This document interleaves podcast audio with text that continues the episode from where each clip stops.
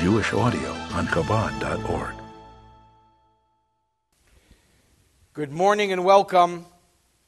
The Tanya for today, the fifth day of Adar Rishon of the first Adar, as we continue moving through chapter 27, Perek Chav Zayin, in the book we use here, 117, 118, five lines from the bottom. We learned in this chapter that there could be another type of depression which we have to fight because depression is never good. And this second type of depression, which is dealt with in this chapter, is not depression because a person is challenged in his material blessings, not depression because a person has sinned and he feels unworthy, but depression because a person feels, why am I still tempted to sin? Why am I still battling the same battles? I should be better than this. I should have overcome this. Still, after all this time, I'm still tempted to sin. And it gets you down. Again, the most extreme example, which I like to use because it really brings the point across, is the example of a person who is, God forbid, addicted, addiction. A person could be on the wagon for 25 years, but they're still tempted. And the biggest tragedy occurs when a person convinces themselves that they beat the addiction, they no longer attend the meetings, they no longer do whatever it is they were doing to keep them on the wagon, immediately they fall off the wagon. So, convincing yourself you no longer have a problem is the beginning of a new problem.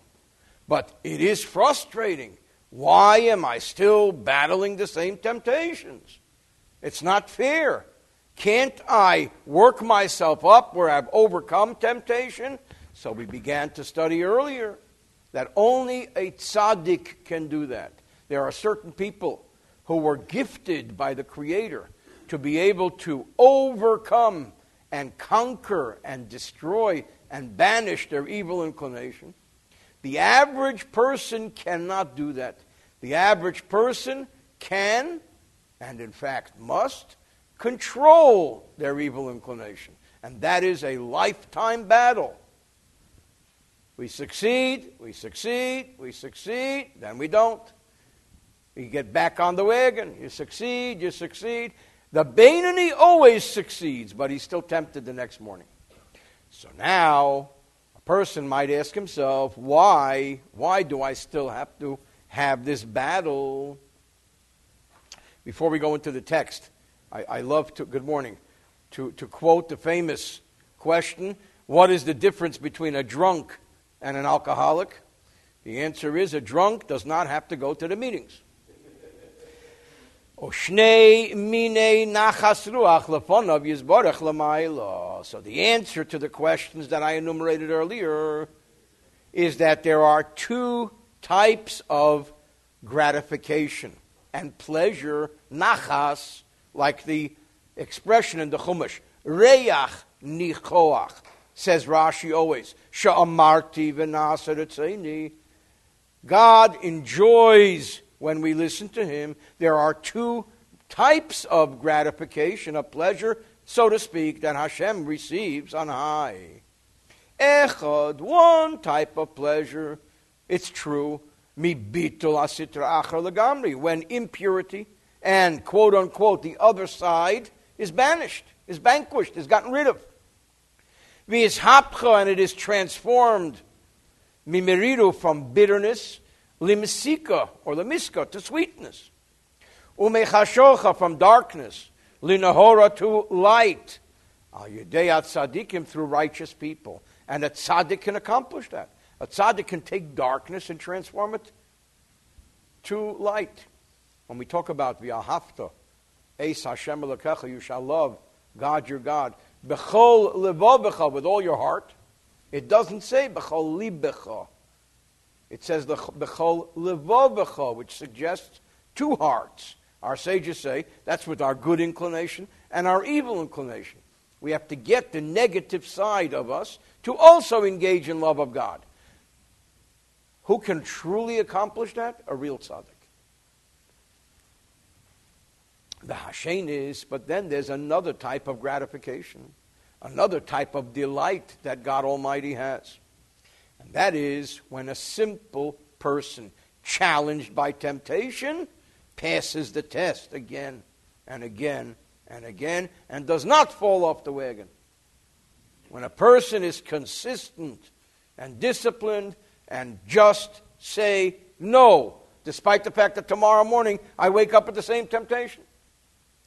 Kadiskapia hasitra achra, to use the Kabbalistic vernacular, when the other side, when negativity becomes subdued, subjugated, brought down, while it is still at its full strength and power and dynamism. Atzma we learned earlier that negativity loves to soar like an eagle. The Jewish people are compared to an eagle. An eagle is a sign of holiness. Impurity says, I'm an eagle too. Pharaoh says, I created the Nile. Heck, I created myself. I'm God. That's the impurity soaring like an eagle. Omishom, and from there, the Jew, through his discipline and through his spiritual commitment, Merida Hashem enables Hashem to cause it to crash down and descend. Bisarusa dulutata. How does that happen?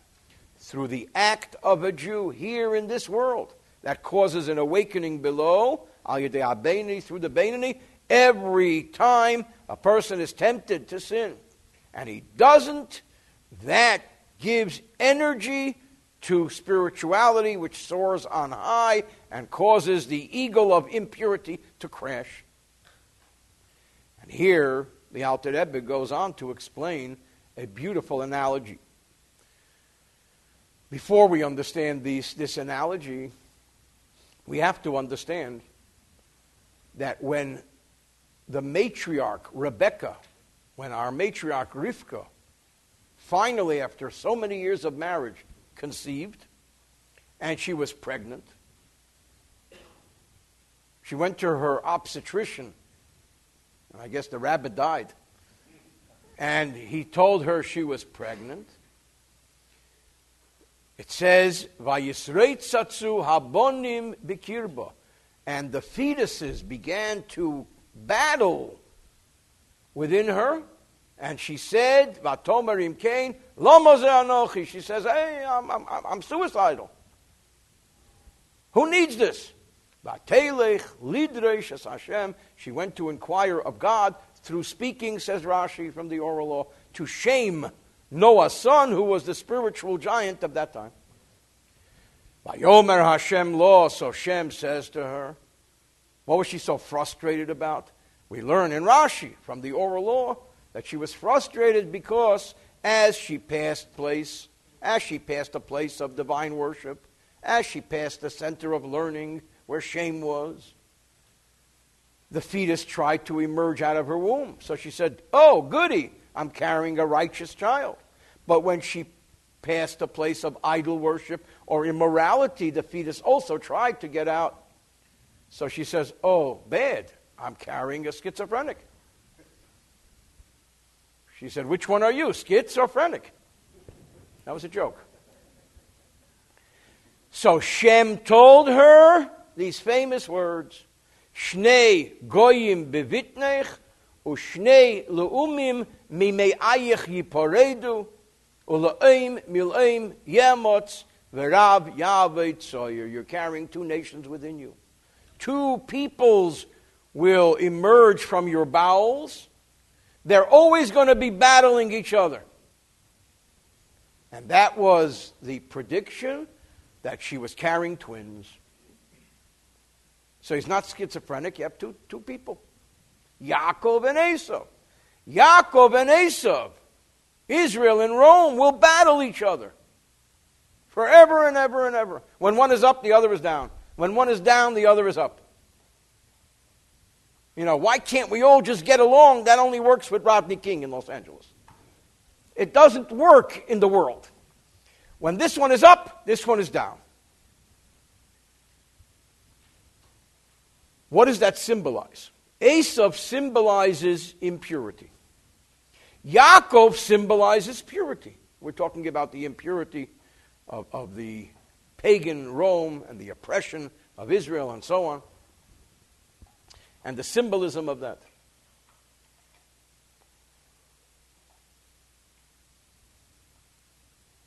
Yitzchak wanted to give, Isaac wanted to give the blessings to Esau. Because Yitzchak or Isaac said, if I could get Esau to flip to the side of holiness, this is good. We can use energy like Esau. Which means that Yaakov wanted to transform Esau from a Rasha, from a wicked person, into a tzaddik. He wanted to take the negative and transform it to the positive. Or at least to contain the negative with raw discipline. Which helps us understand the Alter Rebbe will now share with us, based upon the teachings of Kabbalah, what happened when Yitzchak, when Isaac called his son Esav, and he says, Listen, I'm not sure when I'm going to die. I want to convey my blessings to you. Go out and hunt me some dinner. Aseli matamim kasher. Make me delicacies like I love. It sounds like Yitzchak was looking for dinner. That's not at all what it is about. So we look now into Kabbalah. Let's look back into the Tanya here. And this is what the verse says in the words of Yitzchak to Esav. Make me delicacies, make me in Yiddish, the word is eingemachs. Make me a, a dinner. Kasher ahafti. Like I love. You think Yitzchak, the old man Yitzchak, loved to eat? No, this was not Yitzchak. Matamim loshin rabim. The word matamim is plural. Delicacies, plural. Yitzchak, the epitome of the tzaddik, is making a statement for Hashem. Shnei mine nachas ruach that God has two types of nachas, two types of pleasure that he derives, gratification which he derives from his creations. It's not Yitzchak talking to Esav. I mean, of course, simply speaking, it's Yitzchak talking to Esav. But deeper, it's the divine presence making a proclamation, livoneha, to its offspring. Who are the offspring of the Shekhinah of the Hashem? Klolis Yisrael, the general standing of the entire Jewish people, Kedapirish mitikunim, as it says in Tikkun Zohar. So that Hashem says to the Jew, I'm going to drop you into this materialistic world filled with temptation, and I want you to give me gratifications, plural. Just as in material delicacies. You know, people have different palates, different tastes. Some people like, you talk to some people, they'll say, What do you like? Say, I like anything sweet. Just give me sugar. Give me seven layer cake. I love it. Then there's another type of person who will say, No, I like spicy. Give me hot stuff. I love spicy stuff. Harif. Another one will say, Are you crazy? Just from the smell, I can get sick. Just give me some candy. So he says, just as, by way of analogy, in material delights, adonim, there are two types of delights, depending upon the palate of the individual. One is a delight that some people will get from sweet and delicious food. And the second is the pleasure that people get midvarim charifim v'chamutzim from spicy food or sour food. Never mind the cake. Give me a sour pickle. Give me a hot pepper. Rak shehem mitubolim umusukonim hated. Why would you like spicy and sour food? Because they're prepared right. My grandmother knew how to prepare spicy food. Huh? Today they don't even know how to do it. If you make it right, oh, can this this taste amazing? So there are two tastes. That's a parable. That's imagery for the tzaddik who always walks in the good path. That's the sweet, or the spicy, the sour, which tastes good because it's spicy and because it's sour, because it's properly prepared, the person who veers off the track and returns. And this will help us understand the meaning of the verse. Kol pa'al Hashem Lemaneyu. Everything God does, He does for Himself. V'gam Rosh Even the creation of a wicked man for a wicked day. What does it mean? Pirish, the meaning is that God says that even wickedness can bring him delight. Sheyoshuv Merisha, the day the wicked person returns and comes back from his wickedness, he transforms the negative to positive. And he makes, he transforms, he converts his evil to yom, to day, and light, lamailan high. Kadiskapya sitrachra, using the language of the Zohar, when the other side becomes subdued and subjugated, the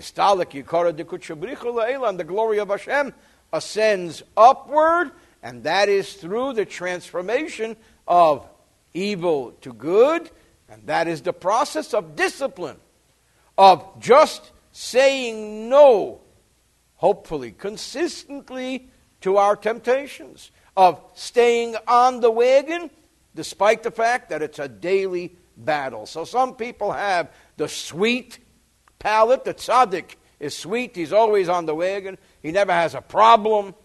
If he ever has a drink, he's saying l'chaim. Not a problem.